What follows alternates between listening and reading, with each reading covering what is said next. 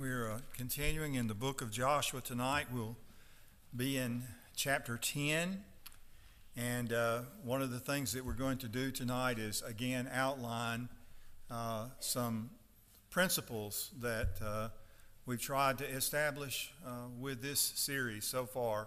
Many of them will be the same. There's always one that's a little different at the end. I'm not going to do all of them tonight. I'm just going to summarize the first few and then give you uh, the freshest one that, uh, that will lead into what we're going to talk about tonight.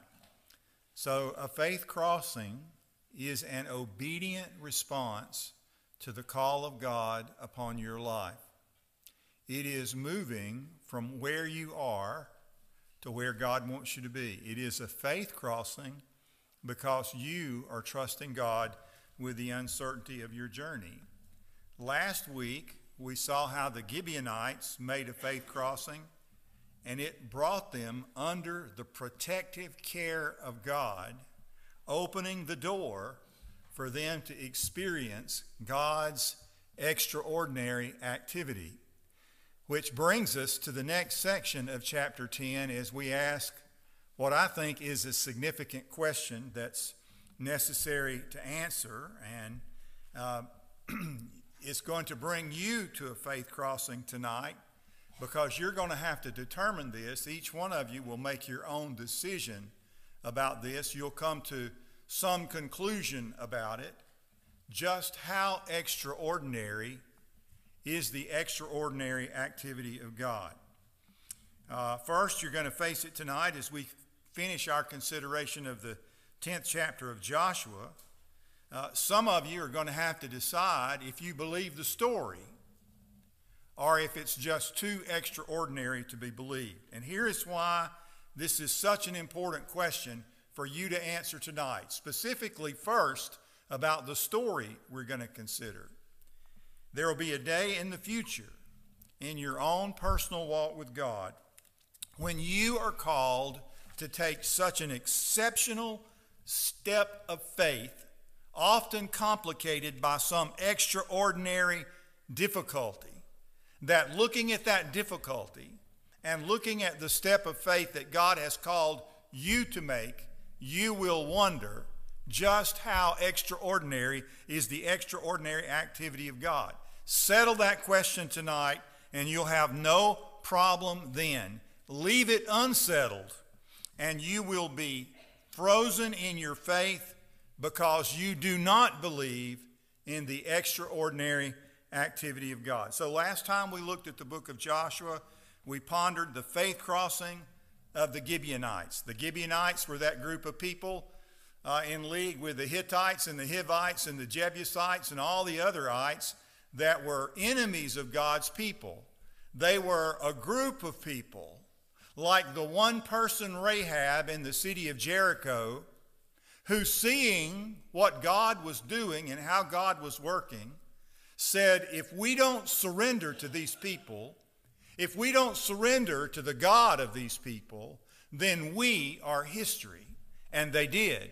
They did it in a clandestine fashion. They did it with some degree of deception. But once they had done it, it was done. Joshua received it. And so these people go down in history as being servants in the house of God. They were condemned to serve in the house of God for the rest of their history. And they did. And I showed you how many times they appear throughout the rest of the Old Testament, right down to the rebuilding of the wall in the time of Nehemiah. So they, these Gibeonites, because they came under the protective care of God and because they surrendered to Joshua.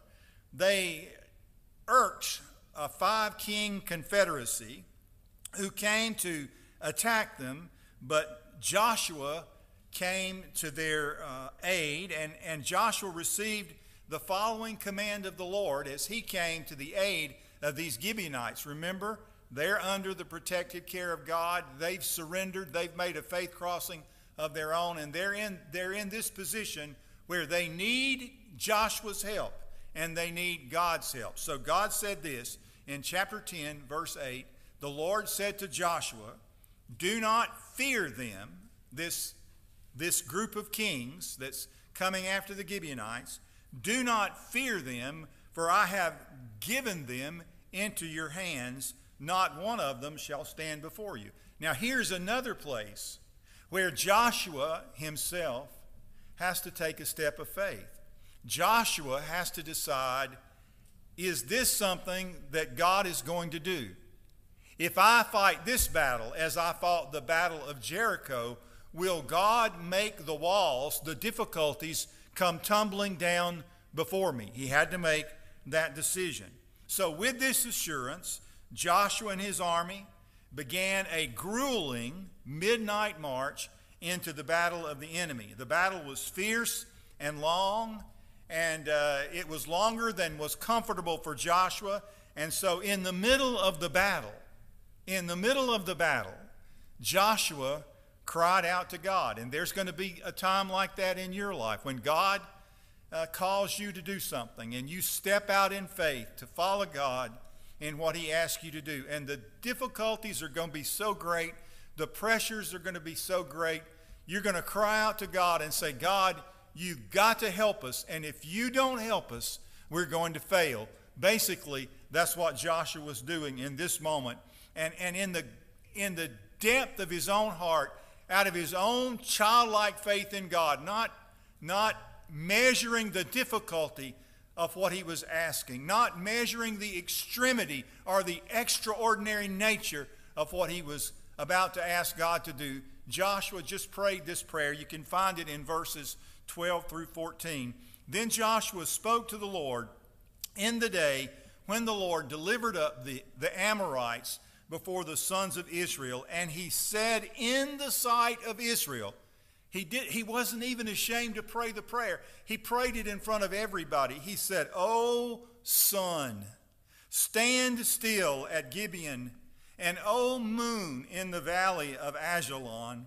So the sun stood still, and the moon stopped until the nation avenged themselves of their enemies. Is it not written in the book of Jashar? And the sun stopped in the middle of the sky and did not hasten to go down for about a whole day. There was no day like that before it or after it when the Lord listened to the voice of a man, for the Lord fought for Israel.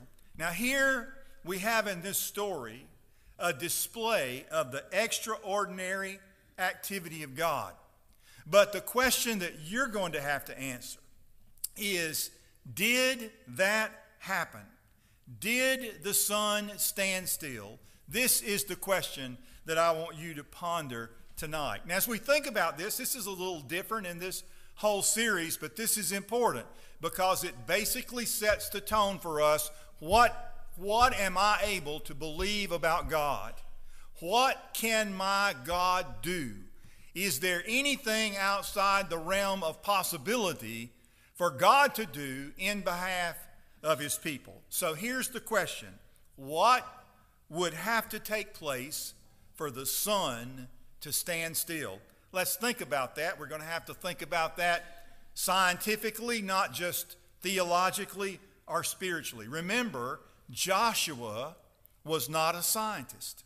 Joshua was not an astronomer. His understanding and his faith was simple. He believed that the God who created the universe could also control the universe. Joshua didn't know that the earth it was in orbit around the sun. Joshua didn't know that the earth travels at a speed of 18.5 miles per second. Uh, in clear terms, that's just under 70,000 miles per hour. He didn't know that it's the rotation of the earth that makes the sun appear to rise and set. He didn't know that from one sunrise to the next, the earth from any single point along its equator will travel at a speed of just over a thousand miles per hour. He didn't know that to stop the sun, God would have to stop the rotation of the earth. He didn't know that everyone on the earth might be thrown off by such a sudden stop. Joshua didn't know any of that, but he did know that he served a God who was a God who could do the impossible. And according to Scripture, the Scripture we just read here, in answer to Joshua's prayer, the setting sun ceased to set and the rising moon ceased to rise. Therefore, for an unknown period of time, the natural order of events in the universe was disrupted so that God's people might accomplish his purpose. The sun stood still. I'm just reading you what the Bible says.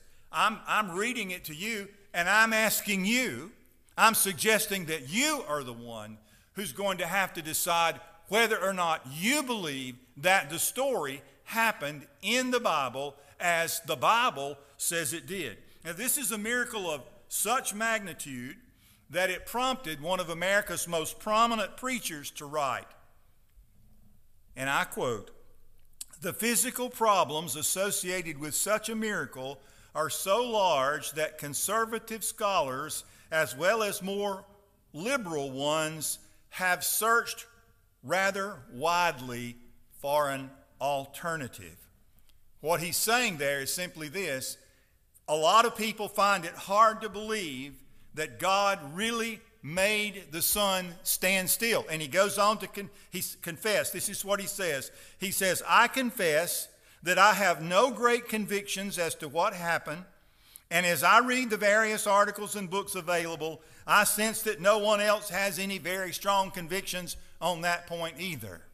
Well, I'm just suggesting to you that you better develop some strong convictions on the things that the Bible says. It's important for you to come to a conclusion about whether you believe the truth of God's Word and you believe what the Bible says that God did, He did, because that's going to make a determination on what you do in the future and the decisions you make in the future and the steps of faith you are willing to make or you won't be willing to make in the future. So, if we think about it, this means that God would have to suspend the natural laws of the universe for such a thing to happen, and that's exactly right. Uh, but to, you know, if you if you say that, well, wouldn't it be hard to do that? Wouldn't it be hard for God to do something like that? Isn't it rather unlikely and complex that God would suspend the natural laws of the universe, that, that with such a complexity involved on a celestial scale, that He would do something like that? Well, let me ask you if you have a problem believing that, then you're also going to have a problem about the raising of Lazarus that it would be such a complex thing on a molecular scale for God to begin to put the decayed body of Lazarus back together and bring Lazarus back from the dead, or even Jesus himself back from the dead. When we talk about this being the extraordinary activity of God, it really makes it no different than the rest of the miracles in the Bible. All of them are illustrations of the extraordinary activity of God. So here's the second question we need to ask is if God can or will perform such extraordinary activity in, behalf of his people, and is anything too hard for God? So, did the sun stand still? I'll just let you decide what you believe about this story, but your response to this miracle strikes at the very heart of what you believe about God. Now, some look for some celestial evidence of such an occurrence. We don't need celestial evidence. By faith, the Bible says, we understand that the worlds were framed by God. That comes from the book of Hebrews itself. By faith, we understand this same God who created the universe with the Word has the authority and the power with that same Word to bring the universe to a screeching halt and hold it all together without any problem. For me, this miracle has become a measure of all the other miracles in the Bible. I submit to you that if God can make the sun stand still, He can do anything. If you truly believe God made the sun stand still, then you can come to the conclusion that simply nothing is too hard for God. It takes the same amount of faith to believe that, that, that God made the sun stand still that it takes to be saved. The same amount of faith. It is no more miraculous than all the other miracles of the Bible. Each one is an act of God, and the only part men play in any of them is simply the part of believing God and acting in faith on God's promise. So here's Joshua. In childlike faith, he believed that God could make the sun stand still. Moses believed that God could part the waters of the Red Sea and that they would stand at attention while the children of Israel walked on dry ground. Joshua believed that God could part the waters of the Jordan. Joshua believed that God could make the walls of Jericho come tumbling down. Elijah believed that God could make fire come down from heaven. Mary believed that a virgin could conceive without ever having known a man. And not one of the disciples believed that Jesus would rise from the dead, but he did anyway. All of these miracles are no less miraculous than this miracle in the 10th chapter of Joshua when we are told that the sun stood still and the only part that Joshua played in it was to pray and believe in childlike faith that God would do something extraordinary in behalf of his people. Did you know that Jesus said that same kind of childlike faith in our hearts will, would enable us to experience the power of God? Jesus said, Truly I say to you, whoever says to this mountain, Be taken up and cast into the sea, and does not doubt in his heart, but believes that what he says is going to happen, it shall be granted him. Therefore, therefore, therefore, that means on the basis of that, believing that in your heart, believing that, he doesn't say, say to the mountain, be picked up and thrown into the sea. He doesn't say that. He said, if you have faith, you can say to the mountain, be picked up and thrown into the sea, and it'll be done. He doesn't say, do that. He says, therefore, I say to you, all things for which you pray and ask, believe that you have received them, and they shall be granted to you. That's simply what Joshua did. Without any idea of how complex it was, he just said, God, we need some help here. We need you to intervene in behalf of your people. God, we need you to do something extraordinary to help us. And God, who had been doing something extraordinary since they put, first put their feet in the waters of the Jordan, and the Jordan parted, since the walls of Jericho came tumbling down, since Rahab herself was saved by faith by an extraordinary act of God, God was still doing extraordinary things in behalf of his people. Now, when Jesus said, If you say to this mountain, be plucked up and be thrown into the heart of the sea, Jesus must have known that the tallest mountain on earth could be dispensed with in the heart of the ocean. Is that a scientific fact? Does anybody know for sure? Can you take Mount Everest and drop it into the deepest part of the ocean? Well, in fact, you can take Mount Everest and drop it into the Mariana Trench, the deepest part of the ocean, and you could put the tallest of the Smoky Mountains on top of Mount Everest, and it would still not reach the surface of the ocean. Every miracle of the Bible is a testimony to the fact that in, in response to simple faith, God does the impossible. Now, we started out by saying there's going to be a moment in your life, a day is going to come when God is going to ask you to do something. He's going to ask you to adjust your life to Him and take a step of obedience. Maybe He'll ask your church to do that. Maybe he, he'll ask your family to do that, to say, okay, we've got to God has called us to take this step of obedience, and you look at it and the, and the difficulties are so extraordinary. You say, I don't know how that's ever going to work out. I don't know how the pieces of that puzzle will ever be put together. But what I'm just saying to you is, you see, if you can believe that God can do this that we're talking about tonight, whatever that is won't be a problem for you because you'll always you'll also be able to believe that God can do that. Remember what God told Sarah and Abraham about having a baby? He said, "Look, Why'd you laugh? I, look, I, is anything too hard for me?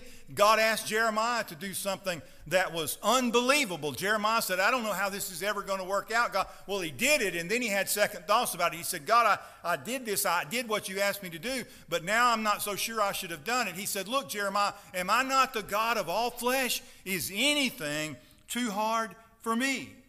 So here are these people, simply, Joshua, simply asking God to do something that he said, God, you can do this. We need your help here. Would you step in and do this? So, what ramifications should this and other miracles have on my faith finally? Well, if God made the sun stand still in answer to the prayer of Joshua and in keeping with the fulfillment of his purpose, God will work miraculously to accomplish his purpose in and through me. This and all the other miracles of the Bible should bolster my faith in God's ability to do anything that needs to be done in my life. Jesus said that all things are possible to those who can believe, and, the reason for that, he says, is nothing is impossible with God. Now you say, I'm not so sure I can believe this, what you're talking about tonight. I'm not so sure that I can put my, my faith as, a, as an educated person, as a sophisticated person living in the 21st century, I'm not so sure that I can put my confidence in every story in the Word of God. You know, Billy Graham had the same problem. You remember Billy Graham? He was plagued with doubts at one time in his ministry about the Word of God. And those doubts were initially kindled by a minister friend who had expanded his horizons with higher education. His newly educated friend was asking Billy Graham questions he couldn't answer. His name was Chuck Templeton. And Billy Graham said to, to his friend, he said, uh, Look, Chuck, I don't have a good enough mind to settle these questions, and I'm not able to talk with you about these things. And he said, Look, I've decided I'm not going to wrestle with these questions any longer. But he did. He and his friend uh, Chuck Templeton were featured speakers at a student conference at Forest Home, a, a retreat uh, center uh, outside uh, uh, Los Angeles in the San Bernardino Mountains. And Templeton again assaulted Billy Graham with questions he couldn't answer, and his doubts were rekindled. And uh, in fresh turmoil, Billy Graham took a walk in, the, in a pine forest, and about 50 yards off the main trail, he sat down on a large rock with his open Bible in his hand. And as he struggled once more with his doubts and his commitment, he came to a decision. In that fine pine forest, Billy Graham said, God, I can't prove certain things. I can't answer some of the questions Chuck is raising and some of the other people are raising. But God, I accept this book as the Word of God. I accept it by faith as your Word.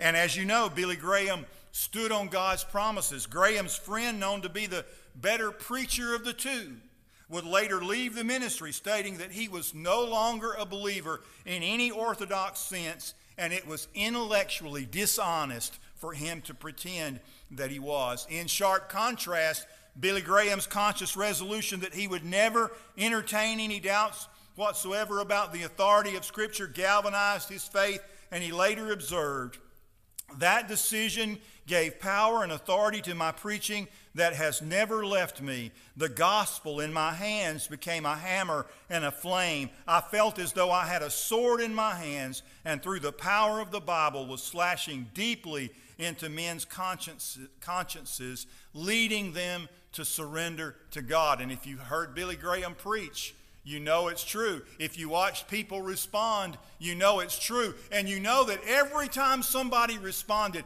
every time all of those people began walking down the front in those services, it was not because alone that Billy Graham was preaching, it was due to the extraordinary activity of God. Now, if you believe in the extraordinary activity of God, if you believe God could do something like this that we've read about in His words, or any other any other of the miracles of the Bible, could God not do something extraordinary in and through your life? Could God not do something extraordinary in His church? Do we not need God to do something extraordinary? I heard uh, Kelly talking about yesterday the students at school. We were thinking about the students at school and the problems the students are having in school and the things the students are wrestling with in school. And we're looking at our church and we're thinking about the, and well, really, you look on, look on the news and how values in America are declining and the, the religious decline in America. What's going to turn the situation around? Do you have the power to turn it around? Do I have the power to turn it around? No. What do we need to do? We need to pray. We need to cry out to the God who made the sun stand still. We need to say, God, we need your help here. God, we're overwhelmed and we're overcome. We don't know what to do. But God, you can do something extraordinary. Would you not do it? Would you not help your people? How else will it happen? How else will it happen? How else has it ever happened throughout history without God stepping into the situation and doing something that only He could do? Let's pray. God, we need you. Oh, we need you. Every hour we need you.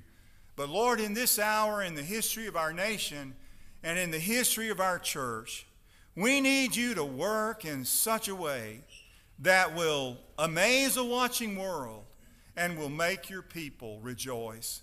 God, we are, we are not able in and of ourselves to do these things. neither was Joshua. But God, he asked, and you responded.